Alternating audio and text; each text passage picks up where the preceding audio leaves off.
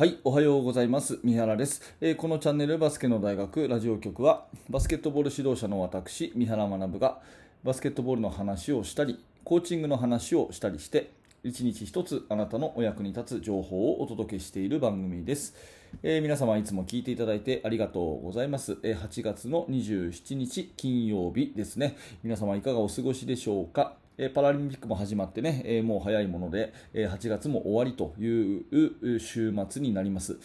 えー今日のテーマはですね、とっても使える声の出し方3選ということで、えーあんまり多分使っていないけども、簡単で、えーしかも効果が出やすい声の出し方ね、えプレー中の声の出し方を3つお話をしていきたいと思います。えーとまあ、結論から言うとですね、え1つ目はボール取ったよボール取ったよっていう声の出し方、ボール取ったよっていう声の出し方、あとはね、シュート打っていいよ、シュート打っていいよっていう声の出し方、ね、で3つ目はヘルプ OK、ね、ヘルプ OK っていう声の出し方、この3つ、これすっごい使えるっていう話ですね、1個ずつ丁寧に解説をしていきますが、えまずなんで今日この話しようかと思ったのはですね、あのバスケの大学研究室っていう Facebook グループがあって、えーそちらの方はですね、あのいろんな、まあ、あの現在進行形の私の試みを、えー毎日のように記事にしてお届けしているんですが毎週木曜日に、えー質問があれば 1, 週間活動してねなんか疑問点、質問点あれば、あの教えてくださいと。でそれを私なりに金曜日の朝に全部お答えしますよっていうのをやっていてえー今それの、ね、動画を撮ったところなんですけどもその中に声の出し方でねあの攻守の切り替えをこうやっぱ早くするために攻守の切り替えをした時にはいオフェンスとかディフェンスって声を出すっていうそういう試みをしていていいと思いますっていうようなね、えーそういうメンバーさんからの声をいただいてあすっごくいいなっていうふに思ったんですね。なのでそれを受けてね私なりにあもっといい声の使い方ってないかなって思った時に、えーこの3つはいいかなと思ったので今日はこんな話をさせていただいておりますね、えー研究室のねその、えーご質問をいただいた方に非常に感謝していますし、え考えるきっかけをいただいてね、えありがたいなと思いつつ、え今日のこの話をしていきたいと思います。えーでは改めて、えーとっても使える声の出し方3選ということで1つ目ですねボール取ったよっていう話ですね、うん、これまさにトランジションの時でして、えーディフェンスを一生懸命頑張っています、ね、でリバウンドとか、えーまあ、スティール、ね、ルーズボール。いずれにしてもボールを取ったら今度オフェンスじゃないですか。でその時になるべく早くですねボールを取ってない取った人以外はこう走り出しが速い方が速攻になるわけですよね。要は走り出しが速ければ速いほど有利になるわけじゃないですか。ということでまずその取った人がですね取った瞬間に「はい取った!」っていうふうに声を出すとブレイクの走り出しが速くなるんですよ、ね。まあ、当たり前なようですけどもこれ結構できてないやっていないチーム多いと思います。ボールを持った瞬間に取ったよっていうふうに言う、ね、でこれ言わないとですね、えーまあ、リバウンドの時はそうでもないんですがスティールの時はですね結構周りの味方が見てなかったりするんですね。ディフェンス一生懸命頑張って自分のマークマン見てたりするからボール取った瞬間にですねそのスティールしたことに気づかない。そんなこと結構あるんですね。だからスティールしたらパッと取った瞬間にはい取ったっていうふうに大きな声を出す。この習慣をつけるとですね、えー速攻、ね、ファーストブレイクの走り出しがとっても良くなるんじゃないかなと思うので、うん、これはすごくおすすめでございます。ボール取ったら取った人がですね取ったっていうふうに宣言をしてオフェンスの始まりをですね、えみんなに知らしめていくというふうにすると走り出しが良くなるんじゃないかなというふうに思います、えこれが1個目ですね、え2つ目はねシュート打っていいよっていう声だしこれね、え先生が言うんじゃなくてプレーヤー特にアシストパスを出した人が言ってあげる。これねすごく効果的ですね。うん。あのまあ、迷ったシュートは入らないっていうのは当たり前なことだと思うんですけども、えー迷わないで打つシュートを打つっていうことはですねシュートの確率を高めるだけでなくリバウンドに行くタイミングもね、えーやっぱりそれはあの良くなるんですよね。シュートを打つのがはっきりしてると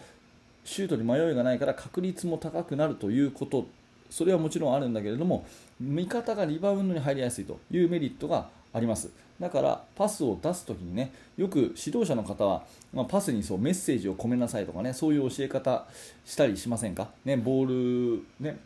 ただ投げるんじゃなくてパスにメッセージを込めなさいと。シュートを打ってくれっていうようなメッセージ、ね、でこのメッセージを本当に声で言っちゃうっていうことですね、まあ、よく指導者が、あのコーチがね、えー、サイドライン、ベンチでね、はいシュシュートとかね言ったりしますよね、まあ、あれももちろんいいんですけれども、あれやっぱプレイヤー同士でやっていくっていうのはすごく大事で、例えばドリブルでねドライブしていってペイントアタックしてからアウトサイドでポンとキックアウトするっていうような時にまあ、ただなんとなく投げるっていうのはもちろんだめだからパスに丁寧にねシュートを打ってほしいなっていうメッセージを込めるパスを出すわけですけどもそのパスに本当に声でねはい打ってくれっていう風にね打っていいよっていう風に声を出すっていう風にするんですねそうするとシュートそのものも迷いがなくなるし味方もリバウンドに入りやすくなるのでこれはねおすすめでございますシュートを打つ時にアシストパスを出す人が打っていいよって言ってあげるねこれすごくねおすすめでございます。はい、これが2つ目です。で3つ目はですね、ヘルプいいよっていう声、まあ、これはね当たり前なようで意外とやってないんですね。うんとボールが逆サイドに自分のマークマンの逆サイドにボールがあったらヘルプポジションでねゴール下近くにこう